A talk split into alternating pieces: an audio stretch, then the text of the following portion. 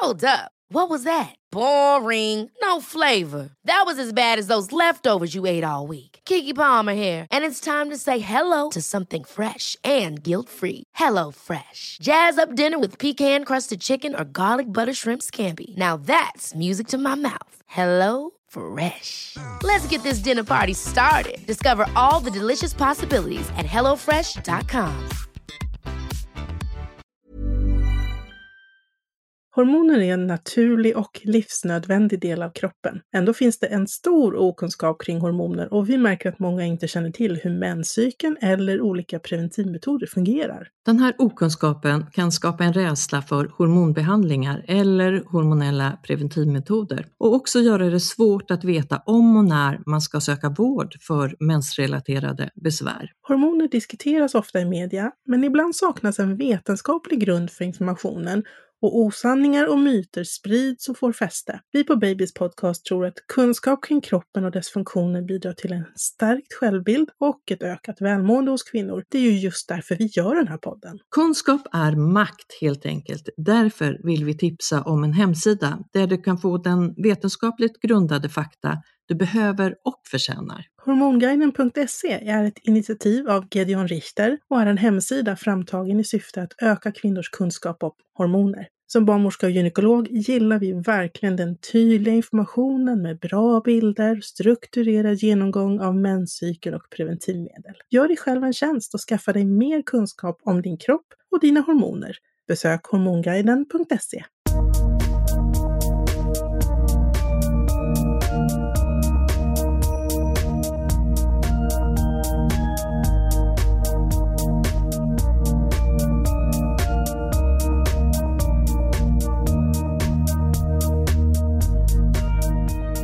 Vi ska höra om ännu en magisk födsel i Babys podcast, men ni får hålla till godo med mig, Karina barnmorska.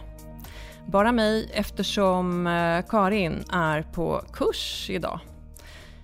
Vi träffar Melanie och Tobias som för eh, drygt ett halvår sedan fick eh, sin, som de säger, drömförlossning när lilla Aurora föddes. Aurora föddes hemma i vattnet på Bali till ljudet av syrsor och med dryck direkt ur kokosnötter. Nu är ni här för att sprida kunskap om att föda hemma och i vatten. Välkomna! Aurora först och Melanie och Tobias. Tack så mycket. Tack så mycket. Och du hörs Aurora. Det är mysigt. Ja. Men nu är ni hemma i Sverige. Ja, eh, vi har varit i Sverige, när kom vi? I slutet av... Två eh, veckor Lite över två veckor. Lite över två veckor mm. har vi varit i Sverige nu.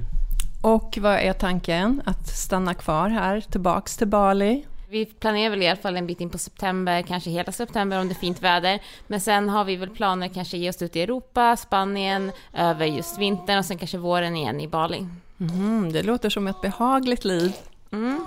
Det är skönt. Mm. Det är det som är så härligt också när man jobbar just på Youtube, att kunna sprida hälsosam, underbar livsstil och nu även eh, familjevloggar och sånt eh, runt hela världen och visa våra följare hur eh, livet är på de olika ställena, hur man kan leva bra och vi äter ganska mycket vegansk kost så att det är intressant att visa och sprida om hälsosam livsstil. Och... Är, är det budskapet om det här hälsosamma livet? Mm. Det är så ni vill leva och det är ja, det vi... ni vill ut med? Mm. Vi tycker om just, vi har väl länge tyckt om just hälsosam livsstil och eh, just matlagning generellt sett och just hälsosam matlagning. Vi klassificerar oss väl inte som veganer utan vi säger att vi äter hälsosamt, mer eh, kostfull med frukt och grönsaker. Men vi vill inte klassificera oss sätta oss i en, liksom en box utan vi säger att vi äter hälsosamt. Härligt. Men eh, hörni, tillbaks till eh, först och främst eh, graviditeten. Hur, hur var den? Eh, den var väldigt bra. Eh, vi bodde ju i Stockholm då i Sverige eh, ända tills vecka, vad blir det? Två månader innan själva förlossningen. Så vi åkte väl i början av september till Bali. Så själva förlossningen gick, gick jättebra, eller själva graviditeten i början gick jättebra. Jag visste inte förrän i vecka nio att jag var gravid. Jag hade precis varit förkyld och haft feber. Varit Eh, och sen har jag blivit frisk. Jag var på, jobb, var på på jobbet och då började jag må illa. Och tänkte jag, gud har jag blivit sjuk igen? Och sen var det där flera dagar att jag mådde väldigt illa. Och sen gick jag då och tog, eh, köpte graviditetstest. Och Men det var en på jobbet också, det var ju jättekul som, eh, vad var det de sa åt dig? Just det, hon sa att eh, det ser ut som du är gravid och jag, jag sa, jag var nej, jag visste inte om det då. Och hon bara, jo men jag tror det. Eh, och det var en kund bara som kom, kom bara in, eh, så hon jobbade inte på jobbet. Och sen Så- kom Ellen hem till mig, ah, det var en kund idag på jobbet eller en eh, som var där inne som sa att eh, jag var gravid och jag bara, aha, jättekul liksom, kul skämt sådär. Men vadå, gick du och köpte en uh, Sen gick jag och köpte graviditetstest. test på vägen hem då? Eh, nej, det var en dag när jag var ledig så gick jag och köpte och sen gick jag hem och skulle ta testet då och då, då fungerade det inte, det var helt svart. Så jag kom tillbaka till butiken och köpte en ny eh, och så gick jag. Och sen eh, då såg jag att jag var gravid. Men jag valde, vi skulle precis åka till Estland då eh, på kryssning och gå på spa och sånt. Så jag valde att inte berätta det för Tobias förrän vi kom hem faktiskt. Men de sa, jag mår illa och tänk om jag är gravid och allting sånt där under resan och så, och då när vi kom hem så sa Eh, alltså nu måste du gå och köpa ett graviditetstest så kan vi se om det här är så. Och då kom man, ah, det behövs inte. Sen la de fram stickan och det var helt underbart. Vad fantastiskt. Och, och från den dagen så började ni planera då för att uh, födandet skulle Mm. ske. Var det uppenbart att det skulle ske utomlands? Eller vad, hur, Ja, vi Varför? har ju... alltså, varför blev det Bali?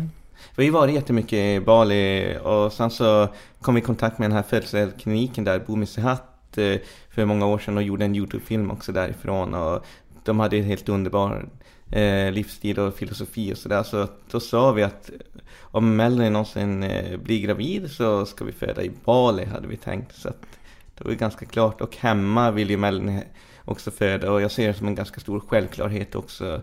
Att eh, det är en väldigt naturligt sätt för de som vill och känner sig trygga att eh, just ha hemmafödsel som eh, Melanie då berättar till mig och jag bara, "Men det är självklart vi kör på det, alltså det känner jag också. Men hur, hur gick det? Om man kommer från Sverige så, så tar man kontakt och så säger man jag vill föda Eh. här och då är det inga problem? Eller det måste... Vi kontaktade dem redan innan, mejlade dem och sådär. Eh, och sen när vi väl kom till Bali så sa de, ja men ta någon dag, någon vecka liksom, att bara komma till ro och fas liksom. Sen kan ni komma hit. Och då började vi gå på kontroller där, för jag gick på kontroller först i Sverige då. Mm. Vi var på Mamma Mia på Karlaplan och gick kontroller och sen skrev vi ut oss därifrån och sen när vi kom till Bali så var vi i Bali en vecka och sen åkte vi dit och gjorde då kontroller. Så gick vi där på kontroller kontinuerligt. Är vården eh, liknande som Sverige? Kan man jämföra dem? Det skulle jag inte säga. Jag har inte, vi har inte varit på sjukhusen där, men... Men jag tänker just under eh, graviditetstiden eh, med Ja, mödravården. Vi var på den där födselkliniken då, så det var ju bara folk som skulle föda barn som var där. Och då gick man på kontroll och då mm, vägde man sig, de mätte magen och kände på magen. Och sen eh, efter det gick jag på akupunktur också. Men det är ganska intressant, man kommer in till den där födselkliniken då, Bumi Allting där bygger på donation och de har en väldigt fin filosofi att eh, alla ska kunna föda där som är i Bali då, alltså av eh, ortsbefolkningen så de tar även in om det är någon som är hemlös, som är gravid eller någonting sånt. De hjälper dem att föda så att de inte behöver betala någon sjukhuskostnader och sånt. Och då träffade ni samma barnmorska Mm. och som var med på födseln. Mm, äh, I Bali, Ja. du? Eh, nej, då träffar man olika barnmorskor. Det var alltid olika. Ofta var de typ tre stycken som var och klämde och kände. Jaha, tre stycken, Ja, tre stycken. under graviditeten. Mm. Mm. Eh, Men sen eh, vi hade en barnmorska från Sverige som eh, vi fick kontakt med två veckor innan förlossningen. Hon var ju bara där och skulle vara volontär på födselkliniken då. Mhm. Så det var ju skönt att ha någon eh, som var svensk eh, med på förlossningen. Och sen hade vi en från Kanada och sen hon som hade startat själva födselkliniken. Kändes det extra tryggt att ha en svensk barnmorska? Jo men det, det kändes ganska kul- skönt för att då kunde man prata om det. Man kanske när man ska föda lite i Språket. dimman Mm. så är det skönt att kunna ha någon att förklara på, på svenska som kan Mm. förklara till en vad som händer och sånt också på svenska så man Mm. förstår bättre. Eh, vilka andra förberedelser krävdes eh, när man föder där? Nu vet, har ni ju ingenting att jämföra med i Sverige, men Men när vi kom till Bali så var det ju sen att man var tvungen, när man ska ha hemmafödsel så kom de inte med så mycket. De kom ju med ett kit också men man var tvungen att ha vissa grejer hemma. Mm. Så då fick vi en lista vad vi behövde köpa och vi ville även fixa mycket andra saker också till oss själva hemma. Och vi ville köpa som en badbalja till henne och sådana grejer. Så vi skulle kunna ha, så vi skulle kunna vara hemma tiden efter och ha mat och kokosnötter och Ja, vi hamstrade väl upp ganska mycket och även gjorde fint där hemma. Köpte jättefina blomuppsättningar och allt sånt där så det skulle kännas väldigt härligt och hemtrevligt. Sen så pratade vi ju väldigt mycket igenom vad som skulle hända tillsammans, mentalt förberedde oss, pratade även med Aurora när hon var i magen och berättade att ja, men du, det här kommer hända, du kommer jobba tillsammans med livmodern och eh, mamma tillsammans och ni kommer, eh, det här kommer ske ungefär. Så att eh, livmodern är din vän och eh, ni ska liksom jobba så att du kommer ut här och jag kommer vara på utsidan och eh, mamma är ju med dig hela tiden och just så att vi jobbar som ett team och pratar även själva rent spirituellt och gav lite healing till magen gjorde jag och ja men eh, jobbade verkligen som ett team för att det är väl det det hela handlar om speciellt när du föder hemma tror jag är ännu viktigare för att då har du varandra och eh, det, det blir som ett det är svårt att förklara, hur ska man säga Melanie?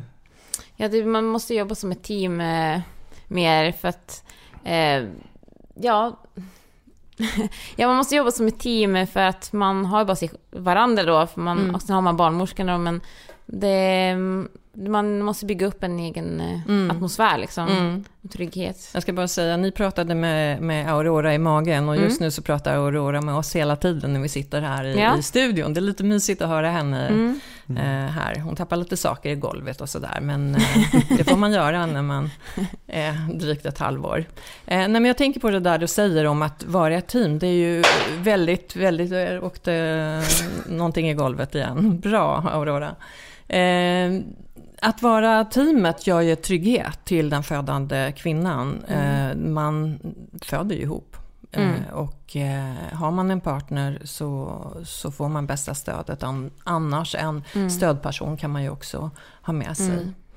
Mm. Eh, ni pratar ju mycket om det här, eh, det naturliga födandet. Ni ville ha en naturlig födsel utan smärtstillande medel, så var mm. tanken från början. Eftersom så, som jag har läst, ni har tittat på YouTube och, mm. och så vidare, när ni har lagt ut då eh, den här eh, filmen om, om födandet också, så, så säger ni och det står också att ni trodde båda på den här kraftfulla kroppen eh, och att kroppen ju faktiskt vet hur mm. den ska föda barn. Och tilltron till den, mm. eh, det är ju starkt. Mm.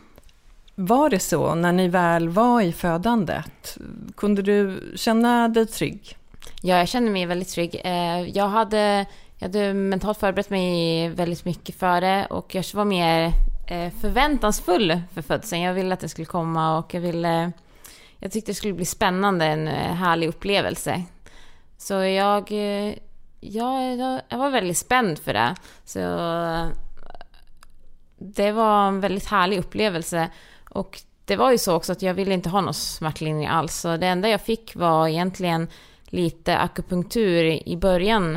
Eh, när jag började känna lite smärta så fick jag lite akupunktur, bara för avslappnande då. Det är tre barnmorskor som ni även hade med eh, på, eller under födseln. Mm. Det stämmer bra det. Eh, det var ju roligt att vi var ju mest själva och sen var ju de i det andra rummet. Ena tyckte om att sticka så hon satt och stickade babymössor och mm -hmm. satt och åt snacks. Så vi hade tagit med snacks och de bara, kan vi öppna snacks? Och satt de i det andra rummet och åt snacks. Med så vi, vi fick ju vara liksom i vår egen dimma eller man ska säga jobba tillsammans. Och, jag menar man vet ju inte i början hur det ska vara, hur det ska riktigt låta. Så ibland fick jag liksom ropa Hallå, kan någon komma eh, kolla om det här liksom är normalt? Ska det vara så här? Och... Mm. Kände du dig delaktig, Tobias? Ja, i högsta grad. Och det var så här eh, liksom, eh, vi hade i, i kylen hade vi frukt och vi hade kokosvatten och sådär. Jag fick ju gå och serva henne mellan med kokosvatten och frukt och det. Men hon sa, ah, men du får gå, måste gå snabbt eh, för att eh, jag vet inte, du, du får, det kan komma en verk när som helst, du måste skynda dig. Jag hann knappt gå på toaletten själv heller, men alltså du, du får inte, du måste vara en meter ifrån eh, liksom eh, det var, man kände den här energin och rymden och ja, den kroppsliga energin och som, det var som en underbar liksom Gemenskapen ett, ja, i en födanden. aura runt om oss. Mm. Det var helt fascinerande. Mm. Du, en, en, fråga. Jag såg ju, eh, sa ju inledningsvis kokosnötter Mm. eh, och eh, såg på filmen, där var det ju liksom flera kokosnötter upprädade där. Vad är det för magiskt med kokosvatten? Kokosvatten är väldigt bra. Det är mycket elektrolyter och väldigt många som tränar använder också kokosvatten eh, för att få tillbaka salter och sånt där. Så jag ville dricka mycket kokosvatten just under förlossningen för att få tillbaka mycket av salter när man svettas mycket. Och, och det är varmt också i Bali så det, det är väldigt härligt. Om man är lite så här, eh, om man känner att man inte har druckit så mycket och sen dricker man en kokosnöt. Det, det, Och varmt i vattnet? Ja, varmt i vattnet. Så eh, då är det, det, det var väldigt bra för att just få tillbaka fukt och få mycket vatten i kroppen. Det roliga här i Bali är ju också att eh, när du har el där så är det ungefär som när vi laddar på våra telefoner. Du laddar på elen via en automat. Så mitt i förlossningen då mörkret började, skymningen började komma in. Det var ju i tillägg ett stort oväder som man hörde åska och blixtar. Och en tillägg till det var ju även att det var vulkan, vulkanen var ju aktiv på Bali så att man visste inte om den skulle ha ett större utbrott eller någonting i det här. Och mitt i hela den atmosfären, i den härliga födselauran, dimman som vi var i, då säger Vilka det bara... krafter! Och sen så dör elektriciteten. Ah. Det blir helt kolsvart. Eh, Vad så hände barn, då? eh, Barnmorskorna kom och vi hade eh, förberett med ljus då, så de kom och tände ljusen och Ja, så det blev ganska mysig stämning och då ringde Tobias också, han som ägde huset och sa "Nu, elen har gått, ni måste komma hit och ladda på den. För man laddar på den som man laddar på en mobil. Mhm. Eh, Så de kom ju snabbt, vi är mitt inne i födsel, ni måste komma snabbt. eh, Och då, eh, sen kom de efter kanske en kvart, eh, så kom de och laddade på elen igen. Så musiken, allt, jag hade så gjort en playlist på YouTube, allt stannade, all musik och allting. Så det enda vi hade var lite, mm, de håller pris på ju en ceremoni i ett tempel nära, så det enda man hörde var typ Olika mantran ja, olika mantran som de eh, Men Melanie, kom du av dig då när din eh, spellista eh, helt plötsligt då försvann? Nej. Eller var det ännu bättre med det här eh, mantraljudet? Ja, det var ganska mysigt ändå Mm. med eh, just levande ljus och sånt. Så Ja. jag, just då var jag inte just i den jätteintensiva fasen av förlossningen, utan eh, så det var, nej jag tror inte jag kom av mig, utan det var mer, det var mer Du hade flowet. Ja, jag hade flowet Mm. redan inne, så det hade nog inte spelat så stor roll om Nej. det, vilken musik jag lyssnade på eller vad jag gjorde, utan jag var mer inne i mitt eget. Men du, ni, ni pratar ju mycket om att föda med alla sinnen och det brukar jag också lyfta som någonting bra. Att det finns ju, vi har ju åtminstone fem sinnen och att alla ska, ska med, de är ju med. Eh, att man kan förstärka dem i, i födandet med just musik och ljus och dofter och, och så vidare. Smaker, kokosnötter och annan bra energi. Eh, Så det låter väl fantastiskt. Ni ville ju vara inte bara fysiskt utan eh, spirituellt och eh, emotionellt närvarande. Mm. Och det kände ni att så blev det. Mm. Du kan ju berätta lite grann. Du talade till mig om att ni såg, ett, du såg det, alltså, födseln från ett visst perspektiv där under ett tag också. Ja, eh, just i, sl- i, nä, i, nästan till slutet, eh, då kändes det som man var, såg sig själv utifrån också. Som man såg, man satt bredvid eller stod ovanför och kollade på sig själv när man föddes. Som man var typ två personer. Som i ena hjärnhalvan var som man såg sig själv utifrån, andra var man inne i det intensiva. Det var väldigt spännande. Eh, för man var fort, fortfarande helt klar i huvudet men ändå var man helt borta. Så det var jätte, en konstig känsla att just se sig själv utifrån på ett sätt.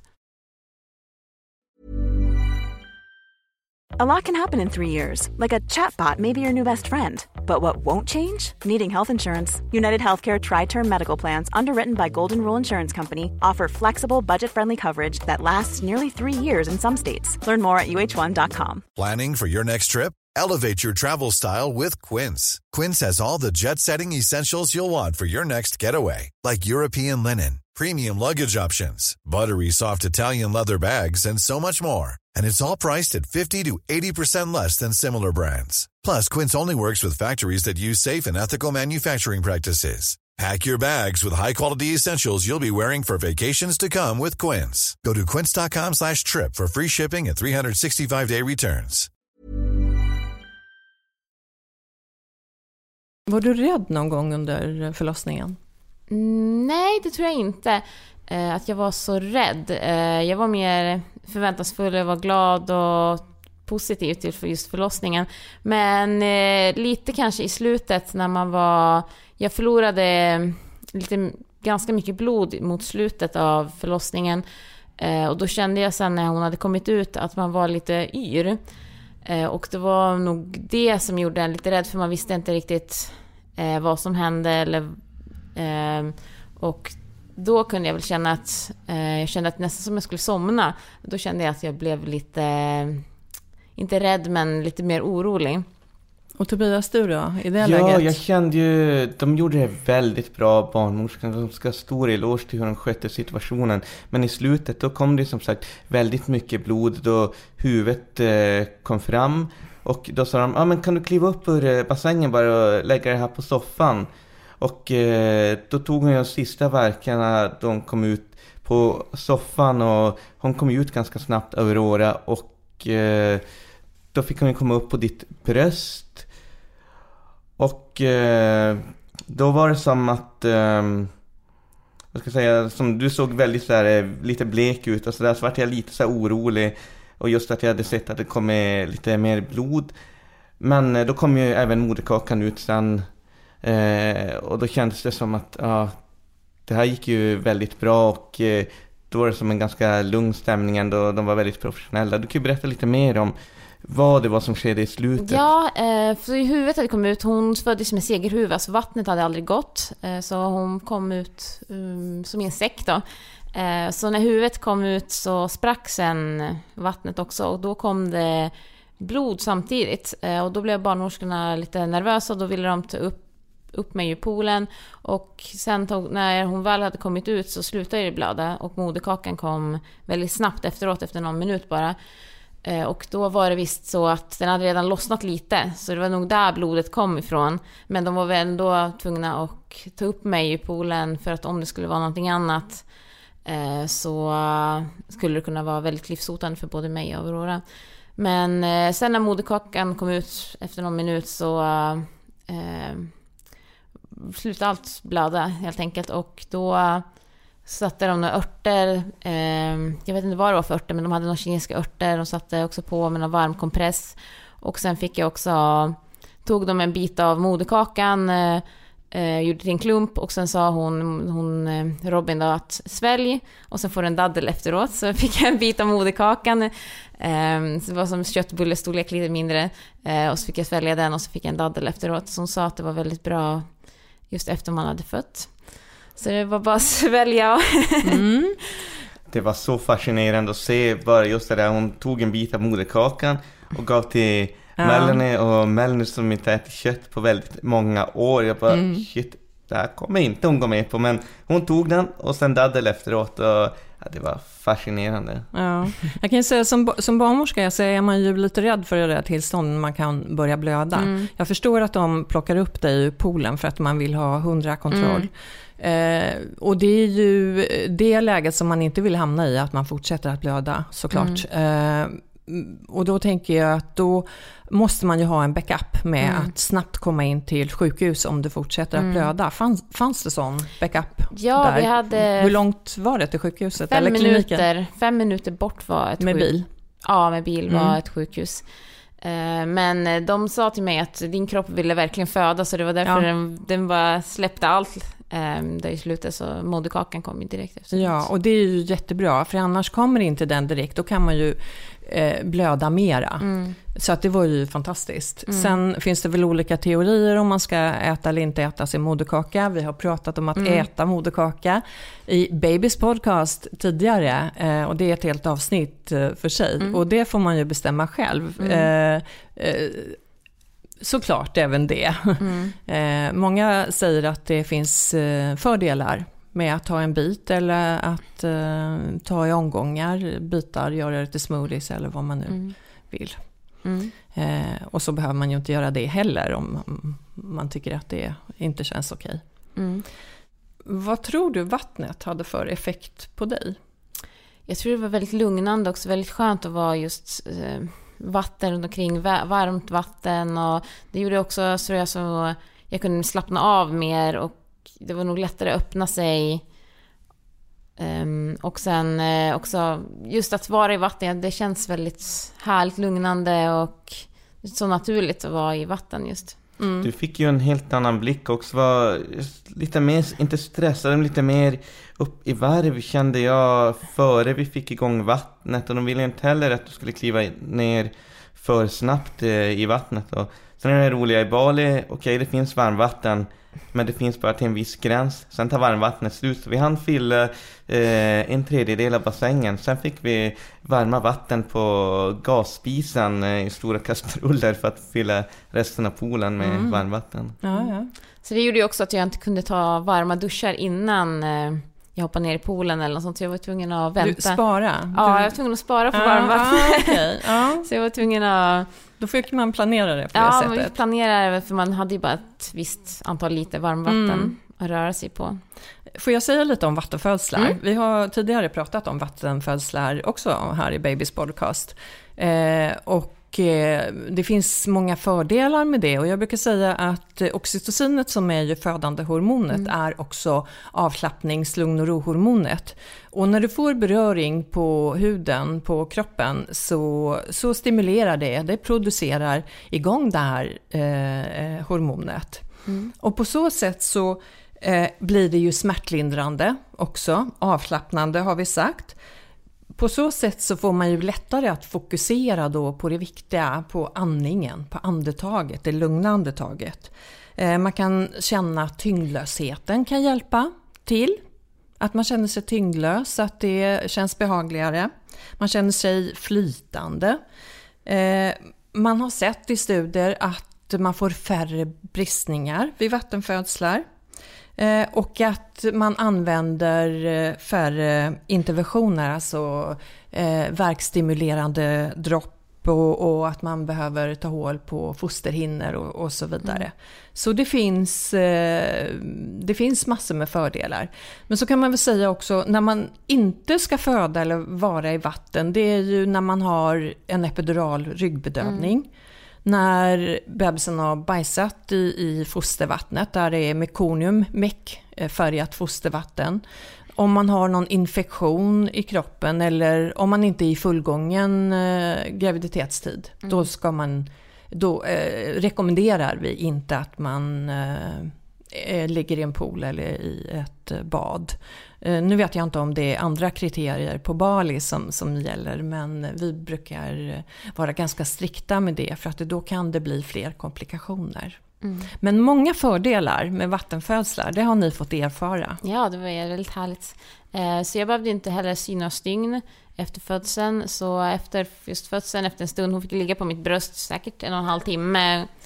Eh, Eller två timmar, och sen, eller en och en halv timme kanske det var. Och sen tog, eh, då gick, eh, vägde de henne och sen, eh, hon bajsade ju direkt nästan när hon kom ut också. Kissa också. Ja, kissade jättemycket och sen bajsade hon två gånger så de var tvungna att lägga på eh, lite på hennes vikt för för det kom ut så mycket. Men sen efter det så wrappade de runt henne i en liten filt och la in henne i sovrummet och sen gick två barnmorskor då och tvättade av mig och klädde på mig och fick jag gå och lägga mig sen bredvid, i sängen bredvid Aurora och sen Eh, sen var kl- runt klockan 12 midnatt så sa de bara hej hej, nu ses imorgon. Och så stå, satt vi där i sängen med ett litet Ja. barn. Det var ju kul. Bara, ja, men ja, vad ska vi göra nu? Nu har vi den här lilla en helt plötsligt. Tänk så mycket man har med sig från naturen, att Mm. eh, man vet faktiskt vad man ska Verkligen. göra och att ha tillit till Mm. det. Det är ju jätteviktigt med den här eh, första kontakten hud mot hud. Den är viktig eh, sen också, men framförallt kanske i början av samma anledning att det triggar igång oxytocinet som ju Mm. eh, hjälper till att driva ut eh, mjölken Hej Aurora, är hon igång igen. Eh, och också att det spar ju väldigt mycket energi. Eh, för mamman framförallt för barnet. Och det, barnet reglerar sin temperatur både uppåt och neråt, kanske jättevarmt på Bali. Det är ett bra sätt att vara hud mot hud. Man känner sig trygg, man känner sig mycket lugnare som bebis men också som eh, nybliven mamma när man har sitt barn så nära sig. Hur lång tid tog det innan hon tog bröstet sa du? När Hon tog började det hon direkt. amma? Eh, Ja. Hon kom ut, skulle hamna på mitt bröst och direkt letade hon sig fram och Mm. började suga. Ja. Så det gick väl bara någon minut så... Mm. Hon bajsade och kissade lite först och sen var det igång. Ja, ja. Tillämpade ni sen avnavling? Eh, Vet ja, ni vad det är Mm. begreppet är? Ja, Ja. Det gjorde vi. Mm. Så vi behållde ju moderkakan då tills den lossnade av sig själv. Och den gjorde det efter ungefär, var det fyra, lite över fyra dagar tog det. Mm. Innan den lossnade. Eh, och då saltade vi in den. eh, Första dygnet gjorde vi inte så mycket, eller det var dagen efter vi började salta in den då. Salta in den? Ja, vi... Okej, berätta. Hur Eh, gjorde ni nu? man det är många som inte vet vad Ja, ja, man torkade- lotusfödsel är. Man torkade väl av det mesta av blodet då, som var på den. Eh, och sen eh, hade vi havssalt och då saltade man in den. Det var ganska fascinerande som att gnida in, det var som en köttbit. Men ja men du får göra det där liksom med moderkakan. Så att, Förutom den du hade käkat upp. ja. Så Ja, att, alltså den eh, biten du hade käkat upp. Mm. Ja, så att det var ganska fascinerande att jag tänkte att det skulle vara något så här sladdrigt, så här lite slemmigt eller något. Det var som bara en vanlig, som en stor nästan, alltså stor hamburgare nästan som man gned in och saltade och eh, det var väldigt fascinerande. Vi har ju en film eh, på vår YouTube-kanal Love Conscious Family där eh, vi visar stadiet från moderkakan och hur vi saltar in den och stadiet under alla dagarna tills den lossnar. Mm. Den har jag inte sett. Vi Ser, kolla? ser jag fram emot att titta på. Mm.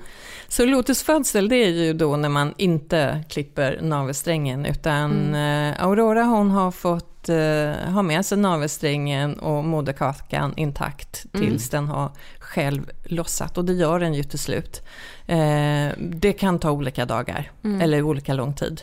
Man brukar säga eh, mellan två som är väl väldigt tidigt men mm, oftast eh, tre till fem dagar. Det är samma när stumpen liksom lossnar eh, m- när man har klippt då. Och sen avnavling eh, i Sverige det är tre minuter eller längre. Jag brukar försöka tillämpa längre eh, tid än det när jag är med på födslar, både vid kejsarsnitt och vaginala födslar. För att det man kan se i studier det är att det vi gjorde ett tag när vi klippte direkt var inte riktigt bra för att det finns en mängd blod kvar i moderkakan och med den blodmängden både syre och eh, stamceller. Eh, så det innebär att barnet får ju en eh, större mängd blod till sig som egentligen är barnets. Och på så sätt så minskar man risken för barnet att bli lidande av blodbrist eh, och blodbristsjukdomar senare. Eh, Och sen så tror jag ju stamcellerna, de här eh, byggstenarna, de här första cellerna som sen ska bli vad de blir, de behöver vi varenda en av. Så att klipp så sent som möjligt. Vi vet inte om det är bättre att vänta i, i tre, fyra, fem dagar. Det kan vi inte säga. Men eh, att vänta minuter i alla fall innan man klipper skulle jag säga är bättre. Mm. Sen tog vi och eh, planterade i en kokosnöt som vi hade gröpt ur moderkakan och eh, vi älskar ju den här frukten durian så vi planerade, planterade den tillsammans med en duriankärna och det växte upp en durianplanta. Det är världens mest stinkande frukt säger de. Stinkande? Ja, illaluktande frukt. Men vi tycker den luktar helt ljuvligt. Vi är beroende av den. Det är som en taggig frukt. Så öppnar man den så är det stora som, eh, vad ska man säga, sektioner med som Mm. en gulaktig det ser nästan ut som en njure nästan. Helt underbar Så frukten är god fast den, Den- inte luktar gott? Den luktar Den gott luk- tycker vi vi, tycker- men... Ah, ja, okej. Eh, Det är också väldigt eh, den mest fetaste och näringsrikaste frukten som finns. Så den var ju den jag ville ha innan jag skulle föda också, äta just. Så det... Strax innan eller Ja. månader innan? Nej, stra- strax innan. Mm, ja. Så vi köpte, vi köpte väl fem eh, frukter och de är väl ungefär en och en halv kilo per styck då, så det var där vi klämde i oss innan själva förlossningen. Och det är väldigt bra näringsmässigt för att det innehåller väldigt mycket fett eh, och sen innehåller den väldigt mycket kalorier. Då. Så 100 gram är tror jag, ungefär lite över 150 kalorier och det är ganska mycket för att vara frukt. Så vi, jag käkade väl säkert över ett kilo sånt. Så, Mm. så det var... Kraft och energi fick ja, du. kraft och energi och bra, lättsmälta och det var väldigt, det var väldigt, det var det jag ville ha. Vad hade kunnat varit eh, bättre under födseln? Det är en svår fråga. Fanns det något? Nej, jag tycker faktiskt inte det. Jag tycker det var en väldigt härlig för själva förlossningen och det var en härlig atmosfär. Jag kan inte hitta någonting eh, som jag hade kunnat tänka mig skulle vara bättre. Kanske Eh. att eh, man kollar elen innan så att den inte Ja. går i mitten av förlossningen. Ja, men det tillförde ju andra saker, Ja. som du sa. Eh, stearinljus och Mm. att ni fick lyssna på buddhisterna eller vad det var som eh, hade mantramusik eh, Mm. längre bort. Ja. Så det kanske inte var helt fel heller. Nej. Nej, det var härligt. Ödet. Jag tycker att vi jobbar så bra som ett team. Alltså det var en obeskrivlig känsla men eh, jag skulle kunna rekommendera också till partners att vara så involverad du kan i förlossningen med din partner oavsett om du föder hemma, om du föder på sjukhus eller födselklinik. Prata igenom med din partner om förlossningen, hur ni vill ha er förlossning, jobba som ett team, prata med barnet i magen och förbered allihopa tillsammans hur ni vill ha det. Prata även gärna igenom lite grann kanske hur ni vill uppfostra barnet, alltså inte i liksom micromanagement, gå in i minsta detalj, men lite grann så att ni har ett hum som ni kan prata igenom så blir ni ännu mer samspelta som vi till exempel kör med så att säga eh, elimination communication så vi har oftast inte blöja på Aurora utan hon får vara utan blöja och visa tecken. Vi kör lite teckenspråk som vi också pratar igenom. Vi vill visa tecken, kör lite teckenspråk till henne för, före de kan prata så visar de ju även kanske tecken när det är dags att gå på toaletten eller om de, de är trötta, hungriga och det var vi båda helt eniga så att man alla tillsammans som partner och familj är helt eniga och med på att eh, göra på samma sätt. Och även just om man kör till exempel det här elimination communication.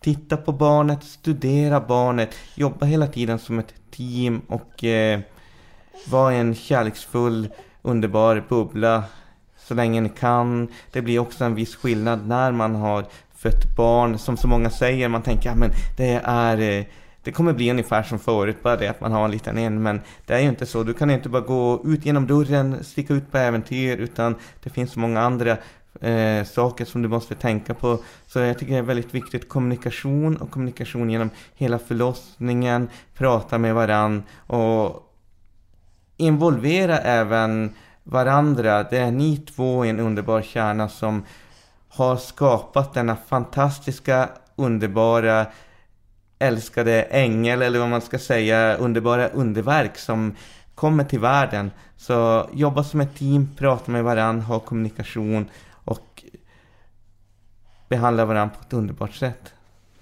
För barnet i magen hör ju röster, era röster och eh, känner trygghet när man... Hej Aurora, nu tittar du och pratar med mig. Jättesöt är du. Ja men du, eh, Aurora, du hörde ju mamma och pappas röst när du låg i magen. Och man kan ju se att man direkt tittar efter mamma och pappa eh, och hör deras röster. Så det är jätteviktigt det du säger. Eh, att man försöker att bli det här eh, teamet. Eh, det är ju en del kvinnor som har det jobbigt rent hormonellt efter förlossningen av olika anledningar. Och att man finns där för varann som backup också om man hamnar i den där svackan som vissa kan drabbas av. Så det är än viktigare då att redan tidigt innan ha pratat igenom saker och ting. Verkligen. Nu har ju vi fött hemma och det var någonting som vi ville och vi var båda eniga om. Men då säger vi inte att alla ska föda hemma eller att det är bäst att föda hemma utan du ska lyssna på din kropp. Känner du dig osäker och känner att det känns tryggt att föda i ett sjukhus då ska du absolut gå till ett sjukhus eller en födselklinik och föda där och all respekt till alla som gör det. Jag kan inte prata från kvinnans perspektiv men som från eh, min som partners perspektiv. All respekt till hur du själv väljer att föda utan vi visar bara ett sätt som man kan och vi kände oss mer trygga hemma än att vara i ett sjukhus och eh, föda. Vi pratade väldigt mycket igenom det så att eh, det är bara ett perspektiv som man kan föda som vi gjorde. Ja, man är inte bättre eller sämre för det ena eller det andra, inte. utan man måste ta reda på sitt sätt att göra det Mm. på. Eh, och sen så kanske det inte funkar hela vägen ända fram heller, Mm. av olika anledningar. Så det handlar ju extremt mycket att anpassa sig eh, till nuet, till situationen som man befinner sig i. Hade du till exempel Melanie blött mera, då hade man tagit dig till kliniken, det är jag helt säker på, för att du inte skulle få några komplikationer. Så man är ju väldigt noga med att uppskatta, titta på blödning och så vidare. Så vi säger om igen att föd på ditt sätt som du har känt av innan att så här tror jag att jag skulle vilja göra följ, följ ditt hjärta. Det finns möjligheter i Sverige att föda på klinik och det finns möjligheter att föda hemma. Härlig födsel, Ja. magiskt Mm, var var inledningen som jag sa. Är det så ni känner? ja, så Verkligen. känner vi verkligen. Drömförlossning är ett annat ord. Ja, det var verkligen underbart just för vi hade sett fram emot det så väldigt länge och det var skönt att många av bitarna vi ville kom på plats. Kanske inte alla, men det är så man får ta.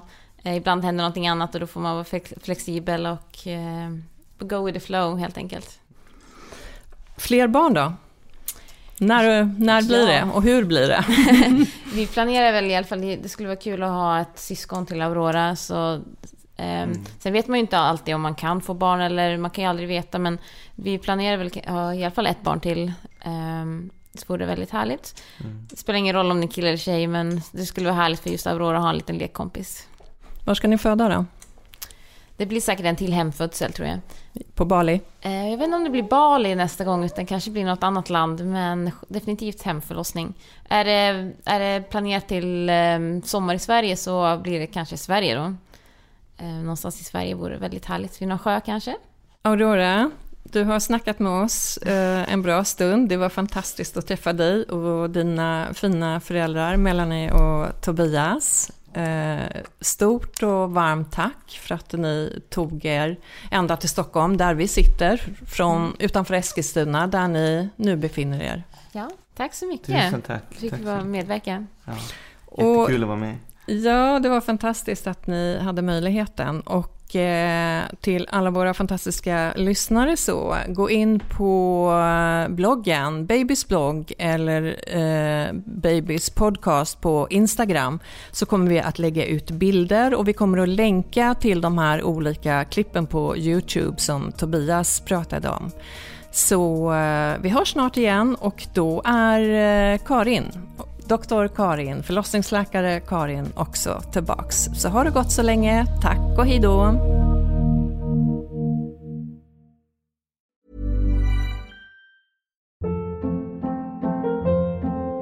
Hold up. What was that? Boring. No flavor. That was as bad as those leftovers you ate all week. Kiki Palmer here, and it's time to say hello to something fresh and guilt-free. Hello Fresh. Jazz up dinner with pecan-crusted chicken or garlic butter shrimp scampi. Now that's music to my mouth. Hello Fresh. Let's get this dinner party started. Discover all the delicious possibilities at hellofresh.com.